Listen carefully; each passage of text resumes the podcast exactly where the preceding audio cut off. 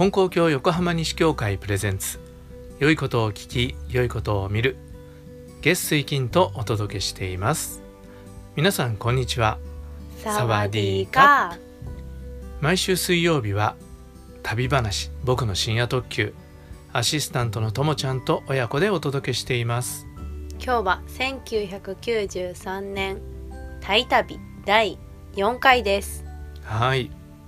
えー、93年に金光教平和活動センターのボランティア研修で、えータイに1ヶ月置いてもらった時の話をしています。はい。今日はですねその受け入れ団体のドゥアンプラティープ財団という NGO があるんですけどはい。その当時事務局長で何て言うんだろうその活動を始めたプラティープ先生っていう方がはいおられるんですね。はい。その人の話を今日はしてみようかと思います。女性の方ですよね。そうです。プラティープ・ウンソンタム・ハタという方なんですけど、はい。ハタっていうのはハタさんっていう日本人の、えーボランティア活動家の方と結婚されたのでなるほど。プラティープ・ウンソンタム・ハタというお名前になっています。はい。僕らはもうプラティープ先生プラティープ先生っていう風に呼んでいますともちゃんもね一回お会いしたことあるんですよね。はい。ね高校生の時にね。そうですね。行ってあの会ってくれましたね。びっくりしましたよ。あの時もあプラティップ先生会ってくれるんだと思って。なかなかお忙しい人だしタイではすごい有名人だしね、うーん。うん、国際的にも活躍されている方ですから。はい。で、えープラティップ先生がそのスラムでのね活動を始めたきっかけっていうか最初の頃の活動なんですけど、はいプラティップ先生はあのクロントイスラムというあのバンコクで一番大きなスラムなんですがそこで生まれたんですね。はいで、えー小学校4年生まで学校に行ったんですね。多分4年生までが義務教育だったのかもしれないですよね当時はちょっとそこはっきりしませんけどで小学校4年生まで学校に行ったんだけどその後は仕事をしたと。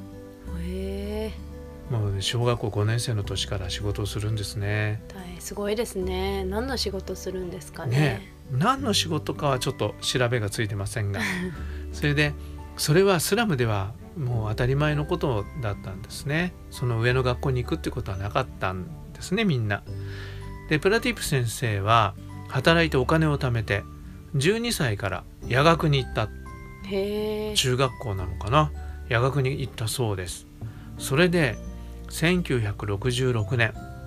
えープラティップ先生14歳の時に1日1バーツ学校っていうのを開いて。14歳で。14歳で。それでそのスラムの子供たちを、まあ、そこに集めてで勉強を教えたりしたっていうんですね。スラムは日雇い労働の人たちの暮らす町だしだからもう子供の世話とか子供の教育なんていうことは親にはできないんだよね。うん。ほったらかしになるしで学校にも行けない子どもたちがいっぱいいて。だから多分プラティップ先生は勉強が好きだったんだろうね。それで学校に行くことできっといろいろなこと学んですごい喜びがあったんでしょうね。それで子どもたちを集めて1日1バーツのお金。今3.7円とかかな円円安でどうなってるか分かりませんしその当時当時のね貨幣価値わかんないけど1日1バーツ多分すごい安いお金だと思うんだけど1バーツ持ってきてそこで勉強できるっていうようなことを活動を始めたんですね。でお金取るっていうのは別にお金が欲しいとかっていうことでは多分ないと思うんですよ。でも子どもの教育のためにお金を使うっていうことを親が知るっていうかねうんうん、でそれだけ教育っていうのは価値があるっていうこととかやっぱ親が子どもの教育を受けさせなきゃいけないんだっていうなんかそういう自覚金みたいなものなんだろうと思うんだけどその1日1バーツ学校っていうのをしたんですね。で勉強を教えるっていうこともあるんだけど道徳とかね衛生教育とかはいっていうことが多分すごく大事な中身だったんじゃないかと思うんですよね。うん、やっぱほったらかしにされててそれで飛行に走っていく子どもたちっていうのも多いからそういう中で、えー道徳教育とか衛生教育とかっていうことは勉強と同じぐらいもしくは勉強以上に大事なことだったのかもしれませんね。はい。それでスラム住民の支援活動をそういう形でまだ子供だったのにね。すごいですね本当に。ねまあ始めてでその活動が認められて1978年だから始めてから12年経ってからですけどマグサイサイ賞っていうこれはねすごい大変な賞でなんかアジアのノーベル賞って言われるそうなんですよ。でその福祉部門で、えープラティプ先生が受賞したんですね。26歳？っていうことになりますね。うわすごいですね、でねプラティプ先生そうあの大事なこと言い忘れましたけどスラムの天使って呼ばれてへえそのね若い女性が子供たちのためにスラムの人たちのために献身的にねそうやって働いてスラムの天使って今でもプラティプ先生の代名詞スラムの天使ってプラティプ財団のホームページ行ったら書いてありますけどね。うん、でその賞金を使って財団を設立したんですね。なるほど。うん、それからますますこう活動が大きくなっていって支援者も国際的にね日本ももちろんそうなんだけどいろんな国の人たちの支援を受けてだからね僕ら行った時にそのスラムの中に本当になんかすごい燦然と輝くじゃないけどすごい綺麗なねその財団の建物がね建ってました、えー明るい色のね建物ででそれはあの活動センターになっていていろんな人が出入りするもちろん事務所でもあるんだけど教室もいくつもあっていろんな人が出入りするし外国から支援者がお客さんに来たりもするしで僕らみたいなのがね居候したりもするしっていうようなところになっていました。でプラティプ先生のね人柄じゃないけど僕はへーって思ったことがあるんですけどねプラティプ財団の建物の前ってこう駐車場みたいな広場になってるじゃないですか。はいでそこ入ってって真ん中に階段があって階段登ってそうすると2階の上のところっていうのがこうベランダみたいになっててバルコニーみたいになっててそれであのその前庭とか門とか通りの方がこう見渡せるようになってるんですね。でそこでね朝僕らこう研修の始まる前そこから外を眺めたりしてたんですよ。そしたらねプラティプ先生ってあのスラムにねずっと住み続けておられたのではい。今のことは知らないですけどあのプラティプ先生がこう出勤してこられたんでうね、ん。で遠くの方にプラティプ先生が見えたわけ「あプラティプ先生だ」とか言ってみんな見てたのね。ところがねプラティプ先生ちょっと歩くとねそこで会った人とおしゃべりしてるんですよ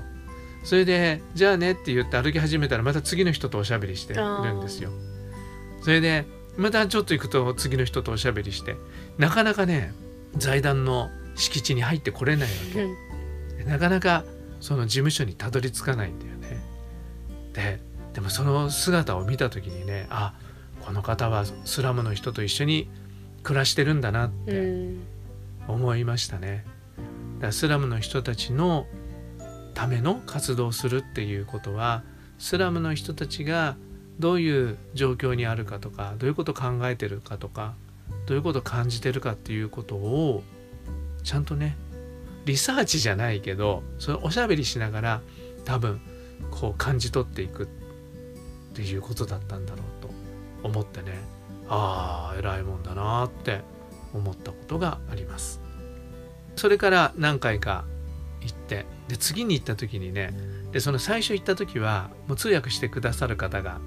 通訳してくれて喋ってたんだけど2回目行った時に「あのまあ山田さん」って言って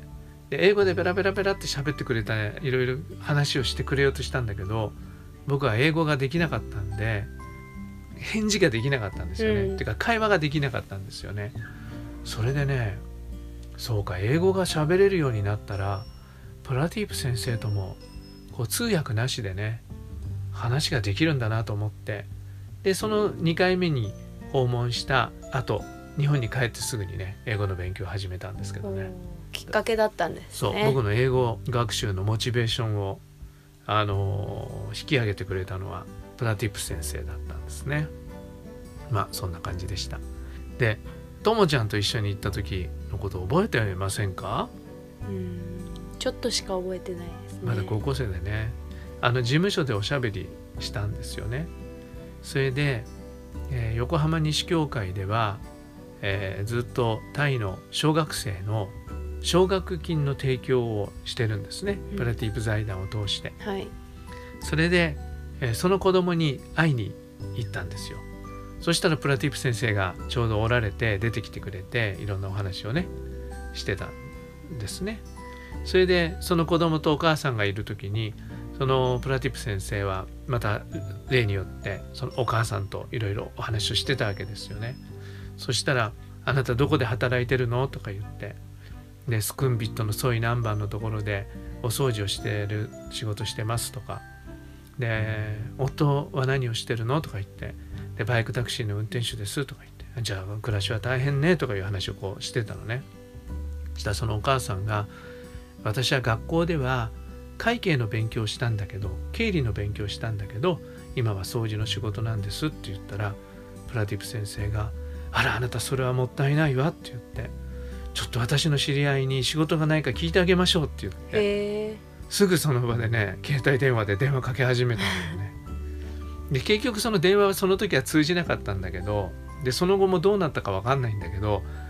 いやー偉いなと思って。うんその時その場で困ってる人がいた時になんか自分ができることをパッとねするっていう姿勢があこの方の生き方なんだなって思ってあのちょっとその時もねあの教えられましたね。プラティップ先生はその後、えータイの国会議員上院議員になったんですよね。へえだもう上院議員なんていう風になったらもうすごい普通の人から言ったら雲の上の人みたいな感じじゃないですか。はいね、でそういうことまで経験しているような方だけどちゃんとそのスラムの人とね寄り添っていく精神っていうのは変わらないで持ってらっしゃるんだなっていうことを僕は感じました。えーということで今日はプラティープ財団の設立者はいプラティップ先生のことをほんの少しお話をしました。でこの先生がまあリーダーになってプラティップ財団はスラムの人たちのための活動を、えーずっとしているわけなんですけどその内容についてはまた次回はい。お話ししたいと思います。お願いします。それでは皆さん今日も聞いてくださってありがとうございました。また次回の放送でお会いしましょう。ささようなら